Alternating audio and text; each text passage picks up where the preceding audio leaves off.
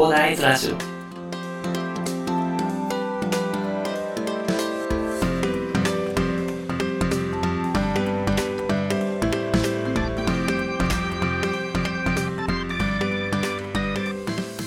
はい、おはようございます。こんにちは。こんばんは。広大です。この番組ではですね、サラリーマンに役立つ情報として、一級建築士の私がですね、リノベーションとは何かということから、購入リノベーションに必要な知識として何があるのかということをですね、資産運用の話と絡めながらお話しさせていただきます。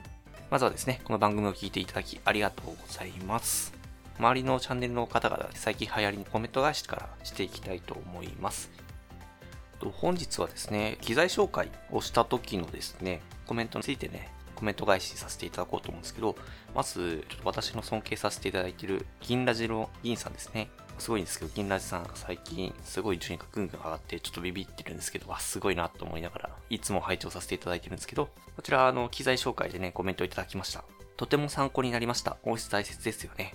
僕も音質気になるんですが、そのまま配信してます。オーディオインターフェース高い。中古で探そうかなということでコメントをいただいております。中古で十分だと思います。オーディオインターフェース高いんですよね。で、なかなかね、2万とか3万ぐらい、3万近くするのでね、なかなか厳しいかなと思うのでね。もしね、まあ、他にね、なんか安いのとかあってもね、なんか探していただいてもいいかなと思いますのでね、ぜひあの自分に合ったオーディオインターフェース探していただければね、音質ですね、かなり良くなると思いますのでね。まあそんなに急がなくてもいいと思います。あの、銀さんね、あの、すでにもうめちゃくちゃ楽しいラジオ配信されてるのでね、今後なんかまやっていきたいなって余裕が出てきたらでいいかなと思いますので、急がなくてもいいと思います。で、次ですね、すごい仲良くさせていただいている専業主婦たけさんからですね、コメントいただいてますね。あの、いつも仲良くさせていただいてるんですけれども、すごい優しい方でね。で、オーディオインターフェース要チェックですね。マイク変えたら私の喋り自体がノイズと認識される可能性がっていう中もすごいなんかコメントいただいてるんですけど、ありえないですよね。それはありえないんで大丈夫ですよ。まあ今ね、なんか多分スマホで配信されてるんだと思うんですけど、すごい聞きやすいのでね、まあマイク変えるときはですね、やっぱりちょっとオーディオインターフェースも必要があるかなとちょっと個人的には思ってるのでね、まあそんな焦らずに、とりあえずスマホでね、しばらくはいいと思います。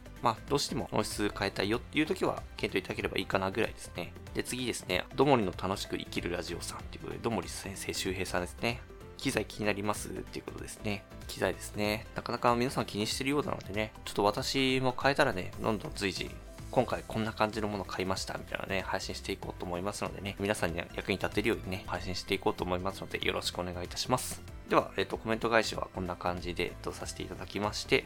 さて本日はですね、日曜日ということなのでね、リノベーション知識ということでね、最適で快適なキッチンの考え方についてお話ししたいなと思います。これまで全体像についてね、お話しさせていただいてたのでね、今回からね、部位ごとにね、知っておいた方がいい知識っていうのをまあ紹介していければなと思うんですけども、こちらですね、そもそもですね、住まいの解剖図鑑っていう本が出ててですね、本日アップする予定のブログでも紹介する予定なんですけども、これあの私大学3年生ぐらいから教授に紹介されて、それからずっと手元に置いといて、設計の時には欠かせないような私のバイブルみたいな本になってるんですけども、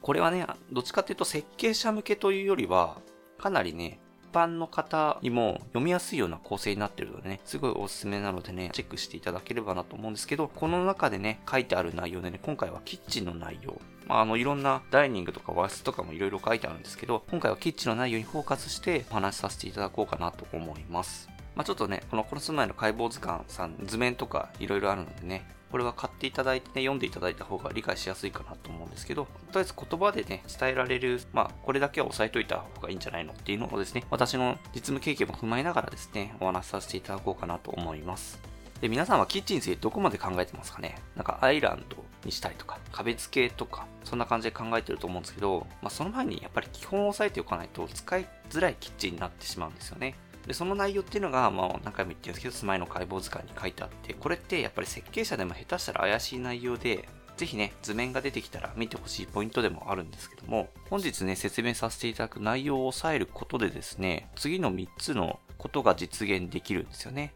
まず1つ目はキッチンでのストレスフリーな作業環境の構築と。で、2つ目が料理している最中に邪魔されない冷蔵庫の配置。で、3つ目がキッチンの見せ方についてね、知ることができるんですよね。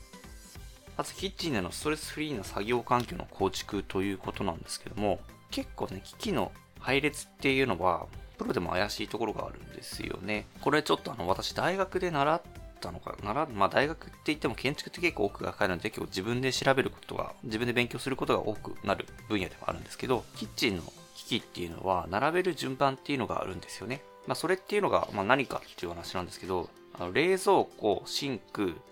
で、まあ作業台、コンロということになるんですけど、まあこの 4, 4要素をどう並べていいかというお話ですね。皆さんちょっと、まあ、想像していただければわかるかなと思うんですけど、これ料理の手順としては冷蔵庫から食材取り出して、まあ、人参とか、あとなんか、まあ、じゃがいもとかだったら洗いますよね、まずね、シンクでね。で、洗って、トマトとかもね、洗って、で、それで作業台で切って、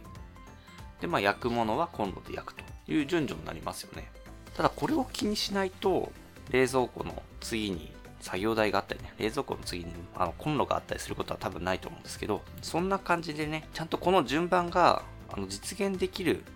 順番じゃないといけないんですよね。じゃないと、冷蔵庫から取り出してシンクが一番奥にあったらシンクまで行って、で、戻ってきて、で、コンロで料理してとかね、で、作業台が冷蔵庫の隣にあったらですね、切ったものをですね、このシンクの上を通ってコンロで焼くようにね、持ってかなきゃいけないとかね、そしたら、まあちょっと持ってく途中でね、シンクに落としちゃって、その食材台無しになっちゃうみたいな話になりかねないのでね、ぜひね、この配列っていうのは、かなりね、あの結構ストレスフリーになるかならないかの違いになってきますのでね、このキッチンの配列ですね、まあほとんどの設計者は抑えてるものだと思うんですけども、たまに押さえてない方いらっしゃるかもしれないのでね、ぜひ注意深くね、見ていただいて、で、ストレスのかからないようなキッチンっていうのを、まあ、構築していただければなと思います。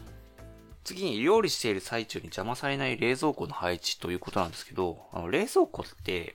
やっぱりまあ食材全部入ってるじゃないですか。飲み物とかね。いろいろ入ってるのでね、結構いろんな方が利用する想像できると思うんですけど、まあ、皆さんがあの子供の頃にもね、よくジュース取りに行ったりしてると思うんですけど、この冷蔵庫の配置っていうのをキッチンの一番奥にしちゃった場合を考えていただきたいんですけど、そんなに幅って広くない、幅あんま広くないようにするんですよね。他の部屋を広くするためにキッチンって。そのあんまり広くない幅をですね、料理してる最中に人がめちゃくちゃ往来したら、めちゃくちゃ邪魔ですよね、正直。そうなってしまう可能性があるので、やっぱり冷蔵庫の配置っていうのは、キッチンの入り口の一番手前にするべきなんですよね。あの料理してるのが邪魔されない。まあ壁付けだったら、まあ、まあ、特段部屋の端にあるみたいな感じだったらいいかもしれないんですけど、まあ、なかなかキッチンって結構独立したり、通は壁を立てたりしている場合が多いのでね、冷蔵庫の配置っていうのはみんなが取りに来れる場所。あの料理してる最中でも人がすぐにアクセスできるような形で計画する必要があるということになります。まあ、これをやるかやらないだけでね、料理してる最中になんかもうめちゃくちゃ邪魔みたいな感じになるかならないか変わってくるのでね、ぜひね、注意していただきたいポイントになります。で、最後にですね、キッチンの見せ方ですね。キッチンのまあ、配役ということで本では紹介されてるんですけど、キッチンの存在感をアピールするかしないかっていうお話なんですよね。これっていうのは、垂れ壁、天井から下がってる壁の高さで調整できるんですけども、垂れ壁を低いところまで持ってきて、料理を受け渡すだけみたいなキッチンとダイニングとの関係性だったら、あの、キッチンがあんまり見えないですよね。で、それだったら、キッチンとダイニングは分かれた空間となりますので、キッチンのごちゃごちゃした空間があまり見えないようになるということになります。で、もうちょっとその垂れ壁を高いところまで持ってって、釣り戸棚ぐらい、戸棚ぐらいの高さにしてあげることでですね、結構キッチンの中も見えるようになって、で、結構コミュニケーションも取れると。ダイニングのあの方と、まあ、コミュニケーションを、まあ、若干取りながらもですね、完璧には見せないというところでですね、置かれた空間でありながらもですね、コミュニケーションを取れるという関係性になりますね。で、今度垂れ壁がない。垂れ壁がない状態になってもフルオープンの場合なんですけども、こちらも完全に空間が一体化してですね、キッチンと動線としては分かれてるかもしれないんですけど、空間としてはまあ一体になってるような感じになってまして、まあ、キッチンが完全に見えるようになると。こちら、キッチンが完全に見えるのでコミュニケーションも取りやすいというメリットもあるんですけど、こちらですね、ただキッチンがね、完全に見えてしまうのでね、綺麗に保っておかないとちょっと残念みたいな感じになっちゃうところもありますのでね、こちら、このキッチンの見せ方でですね、全然空間としてのま意味合いっていうのが違ってきますのでね、そこら辺ね、リノベーションでアイランドにしたいみたいな感じで言うんじゃなくてね、どういう関係性にしたいか、どういうダイニングとのどういう関係性にしたいかっていうのも気にしていただきながらね、垂れ壁の高さっていうのを計画していただければなと思います。まあ、こんな感じで、キッチンについてはお話しさせていただいたんですけども、この内容が詰まっている住まいの解剖図鑑ですね。他にもダイニングとか和室などあるよとお話しさせていただいたんですけど、要素ごとに押さえておくべき知識っていうのが詰まってますね。で、かなりボリュームがあります。なので結構ボリュームがあって、まあ、ちょこちょこ私のね、エピソード、配信でもね、紹介していく、内容そのまま紹介するわけにもいかないので、私の経験と合わせながらですね、こういうことあるよっていうお話をね、させていただきながら、まあ、必要な知識っていうのを紹介させていただこうかなと思うんですけど、ただこちらですね、ボリュームがかなりあるので、リノベシが始まっていない今だからこそ読んでおくべき本と言えますね。さらにね、これは住まいの基本的なことなので、賃貸物件で選ぶじゃないですか。家とか持ってない方っていうのは。なので、住まいに関係する全てにおいてですね、応用可能な知識っていうのが詰まってますので、それっていうのは、あなたが住みやすいかどうかっていうのを大きく左右することとなる知識ばかりなんですね。2000円程度でね、日常生活が快適になりますのでね、ぜひ人生の大半を生活する、住まいを確保するためにもですね、手元に置いて読んでいただければなと思います。まあ、その中でもね、本日はとりあえずキッチンということでね、賃貸物件とか選ぶ場面でもですね、かなり効いてくる要素でもあると思ったので、ご紹介させていただきました。それでは今回はですね、最適で快適なキッチンの考え方についてお話しさせていただきました。キッチンはね、あなたの想像以上に奥が深くてですね、料理をする主婦にとってはですね、ものすごく大事な仕事場であります。そのためね、キッチンの計画をミスしてしまうと、キッチンが混み合ったりね、使いづらかったりしてね、ストレスを感じる空間となってしまいかねないんですよね。ぜひね、本日お話しさせていただいた内容をね、確認していただいて、最適で快適なキッチンを整備して、住みやすい空間づくりを実現してください。このようなね、知識が詰まっている住まいの解剖図鑑もですね、結構ボリュームがありますので、リノベーションが始まっていない時間がある、今だからこそですね、読んでおくべき本です。2000円でね、快適な空間で過ごせるかどうかが変わってきます。賃貸などを選ぶ際にもね、ボディーブローのように効いてくる要素が満載ですので、とりあえずね、手元に持っておきましょう。住まいの解剖図鑑のですね、リンクは概要欄に貼っておきますので、そちらからご確認いただければと思います。